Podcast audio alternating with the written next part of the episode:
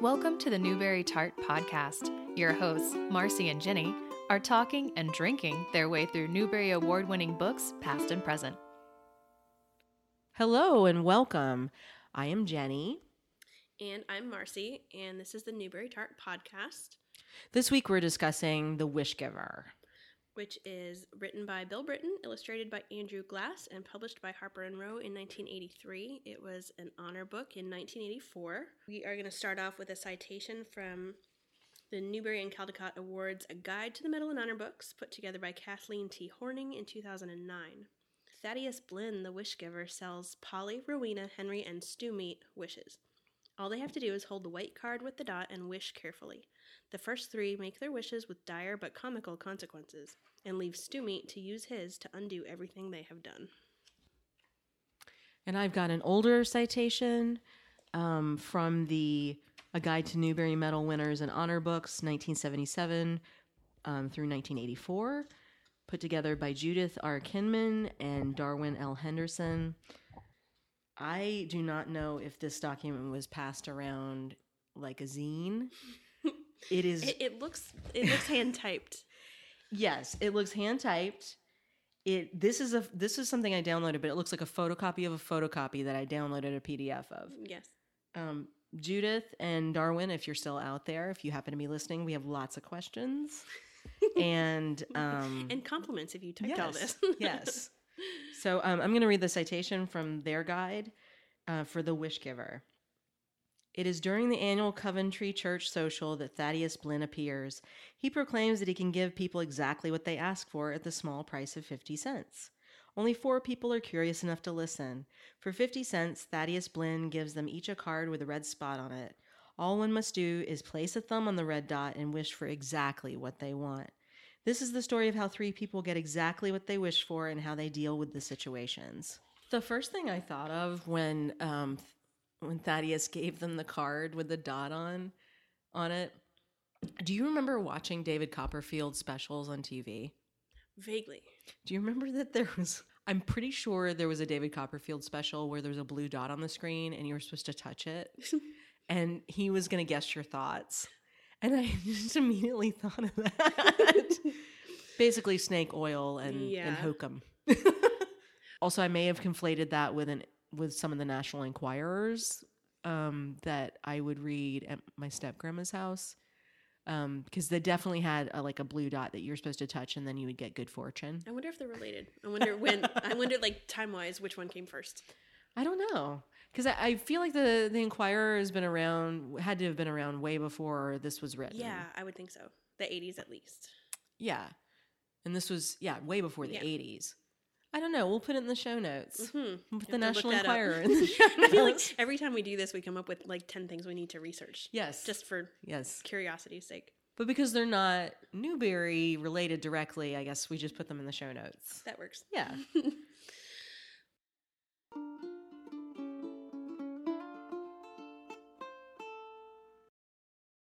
I'm just going to read the part of the citation that explains what each of the children wish for. So Polly, a girl who says exactly what she thinks, wishes that people would pay attention to her. What she gets for her wish is that every time she says something mean to or about someone, she loses the power to speak and begins to croak like a bullfrog. Rowena Jarvis is a 16 year old who's in love with a traveling salesman. She wishes that Henry Piper would put down roots and never leave Coventry again. Consequently, Henry Piper becomes rooted to the ground and gradually turns into a tree. Adam Fisk lives on a farm with his parents. Their farm is the poorest in the county because they have little access to water when it doesn't rain. He wishes for water all over the farm. What he gets is water coming out of every crack and hole on the farm. The farm is flooded, and the Fisk family must leave it. Only Stew Meat, the local grocer, puts his card away as a memento of the church social. It is his card that eventually solves the others' problems. I did think that there was going to be some more significance to the red dot than there was. I wasn't really sure like if there was like more significance or if that meant something, but then nothing came of it. I guess it's like an analog button. It's Oh. just like a drawing of a button. Drawing of a button. that heats up. I don't know. I mean, I, I, you know, this is one of those weird books where I guess it's supposed to be set in olden times, but there's not a specific olden time named. No, and it, it feels I mean, the language is older, but it does feel more modern, Mm-hmm. even with the traveling salesman and farming and everything. Yeah.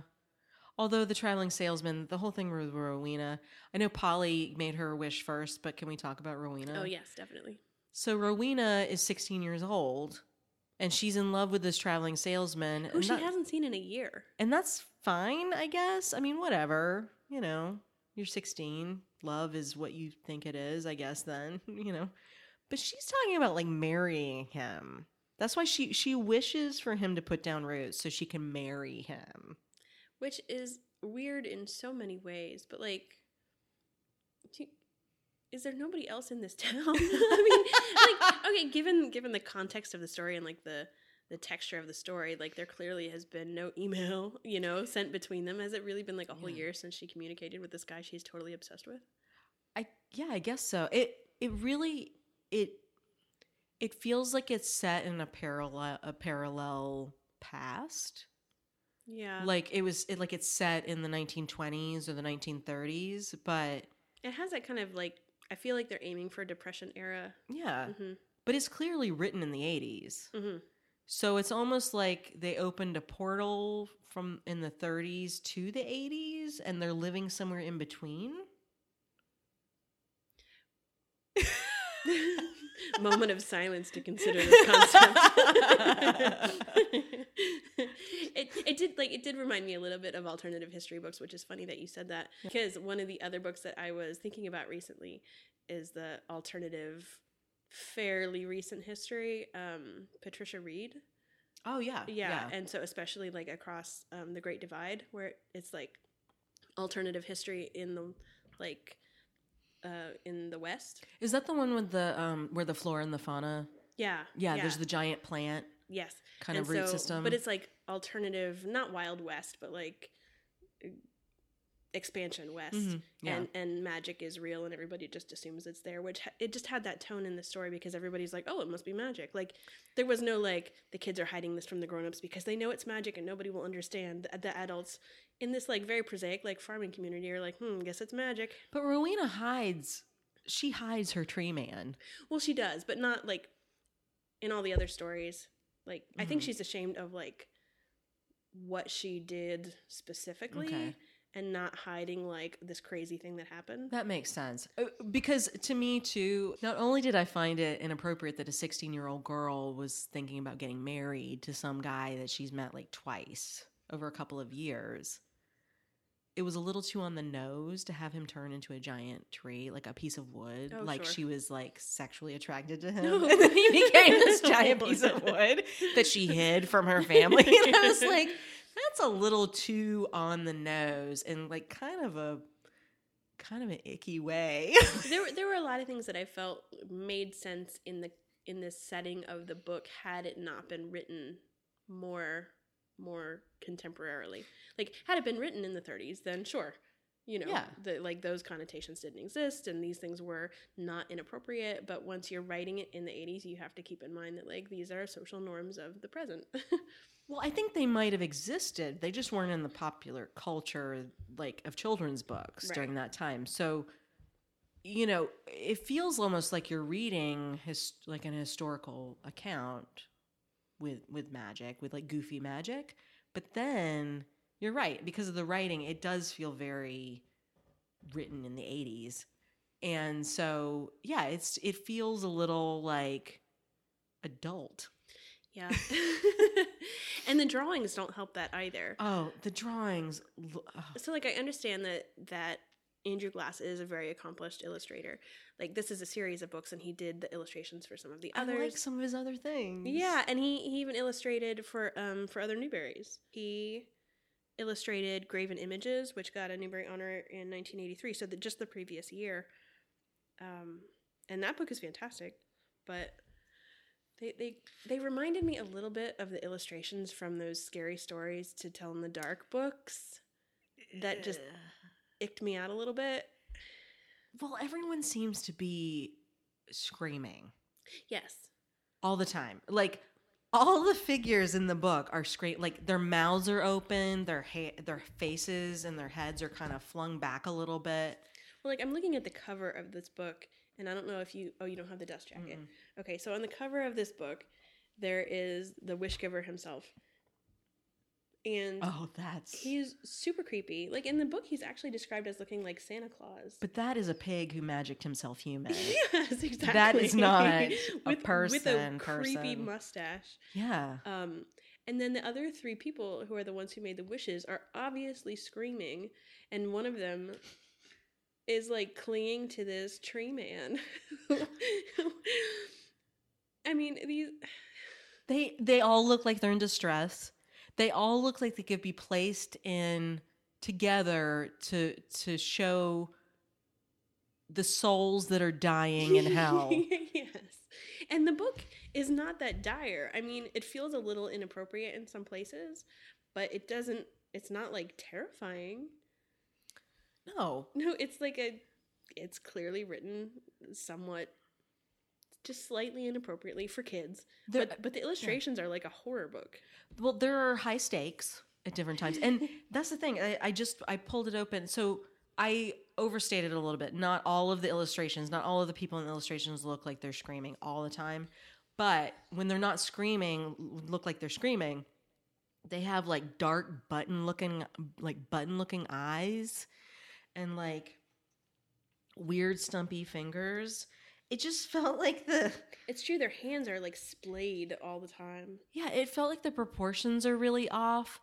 And I I see now, like looking back, I can see now what you mean by scary stories, but I'm just I love those illustrations so much that it's hard for me to like but I see now like the more I look at this, I can see like the horror content, but I mm-hmm. don't and that was something as I read as I read and I was seeing these illustrations, I was really taken aback. Like the one where um Oh yeah, where he's turning into a tree. yeah, Henry Piper's turning into a tree. It really just looks like someone, t- like He looks like he's in pain. that, but it looks like someone decapitated him and then glued his head onto a tree. Like it doesn't look like he's growing into a tree. It looks like, Like, he has been on soldered onto a tree. Yeah, and he he clearly looks like a 70 year old man too. So she ends up falling in love with the neighbor boy. So I guess she's gonna marry him at 16 instead. Well, maybe in at that time it was encouraged. I don't know. That's what's so hard about not knowing exactly when this is supposed to be set. Because you don't know the societal norms. And if it's in kind of a pocket universe or like a alternate timeline, we don't know the social rules. Right. So if it's yeah, if it's in the 80s, super inappropriate, and if it's in the 30s, then it's you know kind of normal. yeah. Um, But it always upsets me, just like anytime I read a story where a young woman, a teenager, her only option is to marry someone. And those are her only options. like she's gonna marry this like guy who ends up being a creep and then a tree. Or this guy that her mom keeps foisting on her that she's like, he's kind of smelly.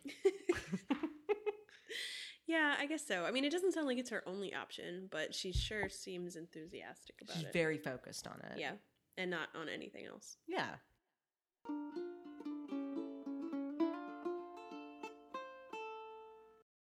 Polly wishes that people will pay attention to her, and she's this kind of jerky little kid who just says what she thinks. She's very, very blunt and just like tells people that they have bad hair. And she is super rude. Yeah, super rude. But I always kind of I enjoy seeing girl characters that are like that because they're still rare, even though it's 2018. It's still rare to see little girl characters that are jerks. And so like, Well, yeah, because they haven't had that just like non physically beaten out of them. yeah, Yeah. but you just don't see it that often. Mhm. And so um, I still enjoy it. There's a little secret part of me that enjoys it. But she wants people to pay attention to her, and the way that that happens, what the wish does for for her, is every time she starts to get rude, she starts to make this horrible frog noise. That's like juggarum, juggarum. I'm glad you did that. I don't want to. but I guess it's a little girl voice, so it's like juggarum, juggarum. I don't know, but it said it sounded exactly like a bullfrog, so maybe Oh, yeah. like it was a creepy, unsettling, like deep bullfrog Oh, noise so it'd be more out like of a little girl. Yeah. Juggarum. Jagarum. I'm gonna have nightmares. well, because you can see me doing it too. yes, I can. I, I can picture like little eight-year-old you doing this. Uh, if I ever time travel, I'm gonna come.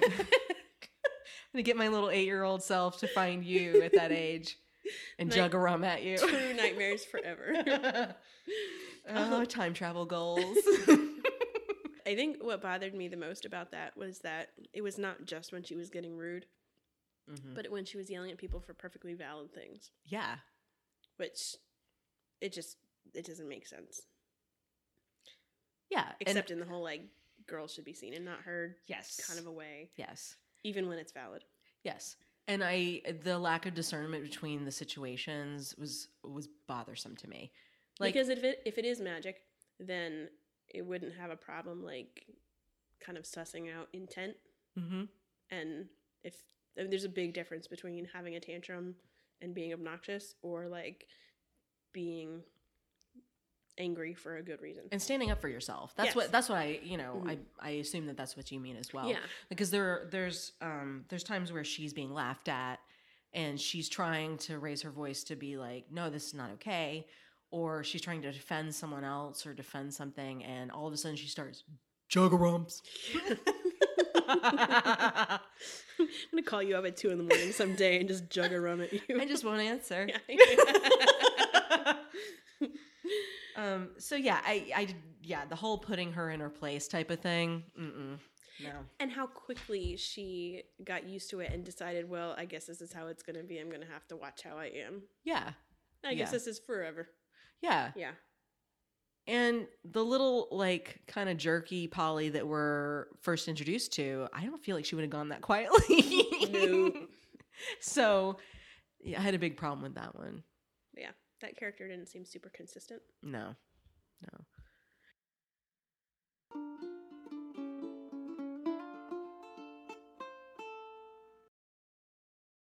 And the last one, I mean, it was that was very American tall tales. So Adam, right, with the water, hmm that just felt like American tall tale. Yeah. Like you wish for water and then it comes out of every single surface and crack and nook and cranny that is on your property to the point where it creates like an ocean. Yeah. His mom wasn't portrayed very nicely either. Like she came across as just like flighty and silly and clinging to random pieces of furniture for no good reason. Oh yeah, I remember that now. I actually marked it um because the dad was so mean to her. Yeah. Like she's trying to save the family's possessions and the dad is like like making fun of her. But yeah, there was just not too much to say about that story No. to me. Yeah. I mean, it, yeah, it was just like it was fantastical. It was probably the most to me interesting. like kind of traditional folktale. Yeah, Yeah. which I find very interesting. And aside from Adam's mom, Adam's dad being rude to Adam's mom, I didn't have a like any huge glaring problems. I mean, that was horrible, but Mhm. Um, for the story itself, of course, Adam being a boy, I guess he got off easy. Yeah. where he just, you know, wished wrong and then they got too much of what he wanted. He wasn't corrected. His behavior wasn't corrected. That's true. Yeah. I hadn't thought about it that way, but you're totally right. Yeah. So, I guess part of what is interesting to me about all of these is that like they all made just like regular wishes. Like in any kind of similar thing I've read, there's something that they've done specifically wrong. Instead of being like mildly selfish or just saying things the wrong way, they're like I choose to make this deal where I like make a deal with the devil or whatever like and you actually actively kind of participate mm-hmm. but they were all just victims Yeah. in this, which was strange. Like I don't really see what the. It sounds terrible to say. I don't really see what the point is of the story. I think it's just supposed to be a collection of of tales from this place. And I guess I didn't I didn't realize it was a series. I it's supposed to be like And it's not even the first one. oh, it isn't? No. Oh. Um, but they all have kind of uh, demonic tones. Hmm. I don't know. I don't think I want to read any of them any of the other ones. Yeah, I didn't. I mean, let's see, there's um, The Devil's Donkey, which came before this book, Dr. Dread's Wagon of Wonder or Wonders, and Professor Pupkin's Prodigious Polish, which I can only imagine is some sort of traveling. Is it Polish or Polish? Well, yeah, I know. I read Polish first, and I uh, I just assumed it was, and I don't know why because that makes no, no sense. Polish makes more sense. I would. I mean, there's a part of me that thinks that maybe it's about Polish sausages. I know. I thought that too. Um, but I really don't want to see illustrations of like screaming sausage people. So. Uh, yeah. so yeah, I'm hoping that in the rest of the series they explain things like why he's called stew meat and I really felt like that was like the town thought of him as less than, less intelligent, kind of goofball, and that was kind of his name, like kind of a denigration of him. Although I guess that that makes sense in the plot of the story because then he's sort of the unexpected yeah rescuer of everybody else. Yeah. Like they would not have thought that he could solve the problem, but then he did. Yeah. Or I guess it's supposed to be folksy. I don't again, I'm just not buying it. Yeah. Like it just doesn't Poor stew meat Poor stew meat. He's just running the store. that everybody needs. Yeah. And he saves everybody, but they're still kind of not really that nice to him. And you know what? They didn't even think he could do it, right? They were fighting No. over Yeah. what they wanted him to say. Yeah. It's terrible. But they didn't I felt like the book didn't even give him his due that he was the voice of reason and was the person who saved them. No, and he's literally the voice of reason because he's the narrator at the beginning and then he finishes it up at the end. Yeah. He, Hmm. he says himself that he's the only person that knows the whole story. Yeah.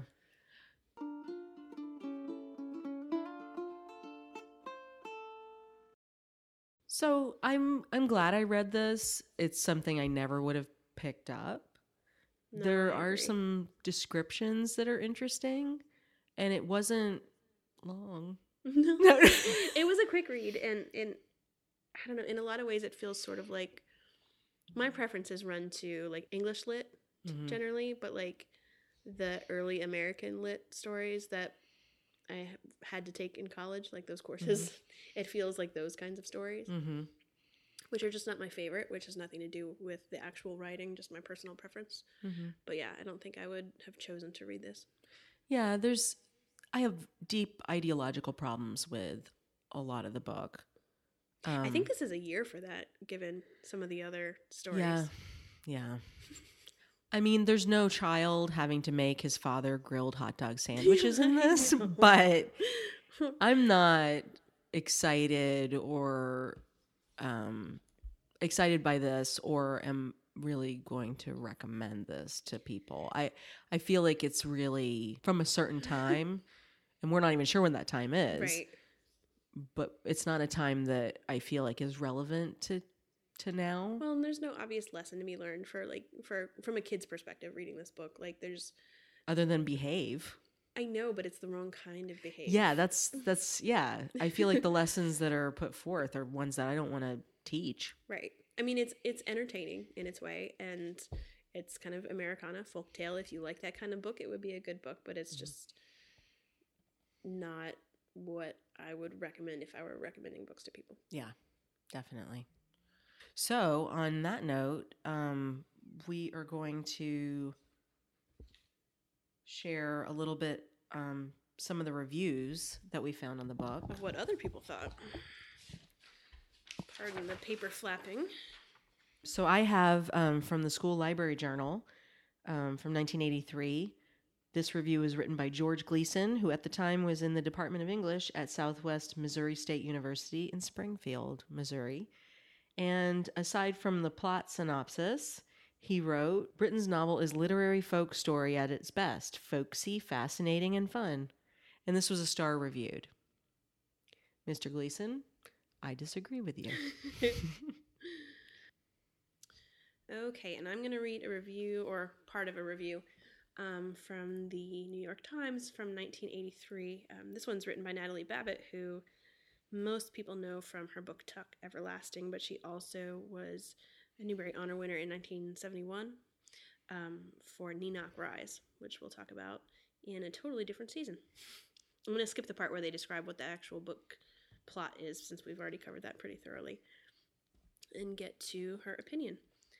Mr. Brittain may want the reader to learn that being given wishes is a bad thing, but it would appear that a skillfully worded wish, such as Stew Meat's own, might be desirable. Although it's longer than it needs to be, the wish giver is an eerie delight, told in a homey backcountry voice. And Mr. Glass's pictures, 15 full page charcoal drawings, are splendidly free, funny, and just weird enough. The book itself is also handsomely produced. With its squarish format, roomy type, and margins, and comfortable weight, it has the look and feel. has the look and feel of something worth keeping. Um, I'm gonna go out on a limb and say that if you have to describe the binding as a reason why you would choose a book when it's not particularly out of the ordinary, it, it, you might want to reconsider the positive tone of your review. I mean, it's not like the Sisters Grimm where like it's bound in cloth with gilt. This is a regular book. this made me love Natalie Babbitt even more. I, I did already love her, but it's also, I mean, the the whole thing about the backcountry voice bothered me a little bit too because there were just a few pages where not the characters but the author was writing in colloquial language, which bothered me. And again, just like we don't know when this is set, Mhm. we don't really know where it is set. That's true. We know it's America. It's got a little bit of an Appalachia feel. Yeah. And I didn't grow up exactly in Appalachia, but I was close enough for this to be a bit offensive. Mm, So, yeah. I would agree that it is longer than it needs to be.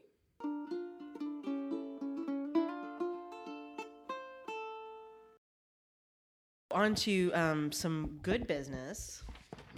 Um, our read alikes or read betters.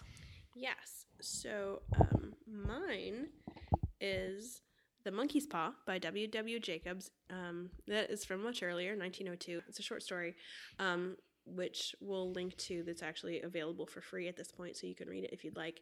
And um, what I like about that is I feel like it's actually um, more intelligently written. Like the people in it are making like deal with the devil situations, but they're choosing it purposefully, and that way they know what they're doing is wrong. So there's sort of there's a purpose to it that I kind of feel is lacking here, and then they are more informed about what's happening and whether they're trying to get out of it and how. Like it's just that's more interesting to me, I think, than just sort of bumbling along and hoping that somebody can fix it. Yeah. Well, they're adults too, right? So there's like a, Yeah, there's actual moral dilemmas. Right. Yeah. but that's my read slightly better than but also it's a very similar plot wise so if you actually do like this book um, or just the premise it might be enjoyable So I was spoiled um, as a child. I f- discovered Bruce Coville very early. Um, the you know my teacher's an alien, things Mhm. like that. Um, but by the time the '90s rolled around, I was reading scary, scary crap like Christopher Pike and R.L. Stine. Christopher Pike Yeah, books. so I was like, Bruce Coville is like my elementary school days. So I missed the first time around, I missed his Magic Shop series. And in particular, I um, for my recommendation, I'm going to recommend Jennifer Murdley's Toad. Um, it was originally published in 1992. I read um, and reread this time uh, the 2002 edition, uh, published by Harcourt. It's written by Bruce Coville, illustrated by Gary A. Lippincott, and it is very delightful. Um, so Jennifer Murdley um, believes that she is unattractive, but that is not the main part of the story. It does come into play at the um, denouement, as they say. Um, but she is, um, she happens upon a magic shop. The magic shop owner um, sells her a magic toad that can talk, and away we go. i can see how that would be like similar but um, anything coming from them would be really well done Yeah. so Yeah. In any case, um, this this book, Jennifer Murdley's Toad, is to me very charming. It's um, very contemporary, holds up over time. Um, it doesn't age itself, and I recommend it.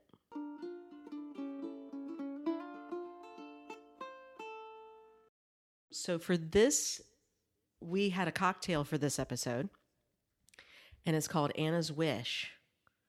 And maybe rightfully so, it actually, um, according to the website I found it on, was inspired by Anna Nicole Smith. Oh, much like the book, it's all right. It's very sweet. It is. Um, it seems very appropriate somehow. It's uh, mildly regrettable, but you kind of get used to it. Yeah. It's um so it's pineapple juice, triple sec, and rum. And that's it. It feels like when you're at like a tiki bar or like a tropical resort and everybody's ordering tropical drinks and this is just sort of what's left over. Um, Yeah. it's it's like dark rum with pineapple juice and what else was in it? Triple sec. And triple sec, which is not a combination that would naturally occur to me. I think it should be renamed the watery pineapple. The watery pineapple. It's just slightly off. Yeah. it needs it needs more layers or something. Like it needs another kind of rum and a different kind of juice mixed Mhm. in or something to It needs to be taught a lesson by Thaddeus Blinn. I would wish for a different drink. so that's it for the wish giver. And we are on to the sign of the beaver next time. So see you then. Bye.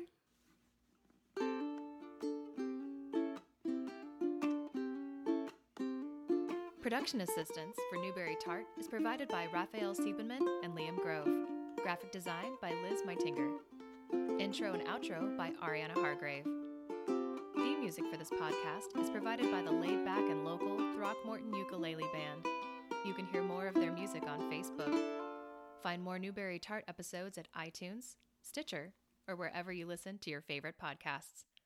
Our website is Newbery Tart. That's N E W B E R Y T A R T dot com.